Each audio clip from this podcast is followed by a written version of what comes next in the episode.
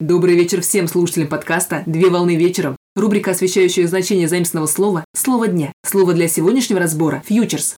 Слово «фьючерс» с английского языка «фьючерс» – «фьючерсы». Фьючерс – это соглашение двух сторон об обязательной покупке или продаже актива по заранее оговоренной цене в заранее оговоренное время.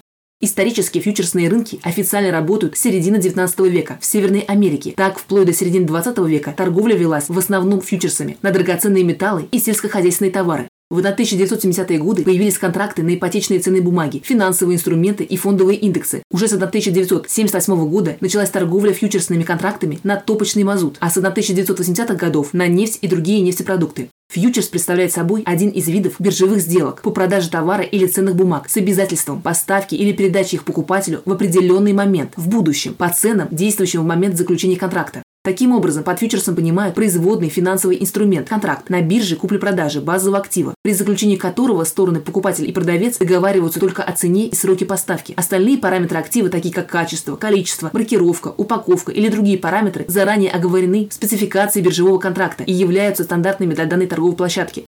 Важно отметить, что стороны несут обязательства перед биржей вплоть до исполнения фьючерса. На сегодня все. Доброго завершения дня. Совмещай приятное с полезным. Данный материал подготовлен на основании информации из открытых источников сети интернет с использованием интернет-словаря иностранных слов.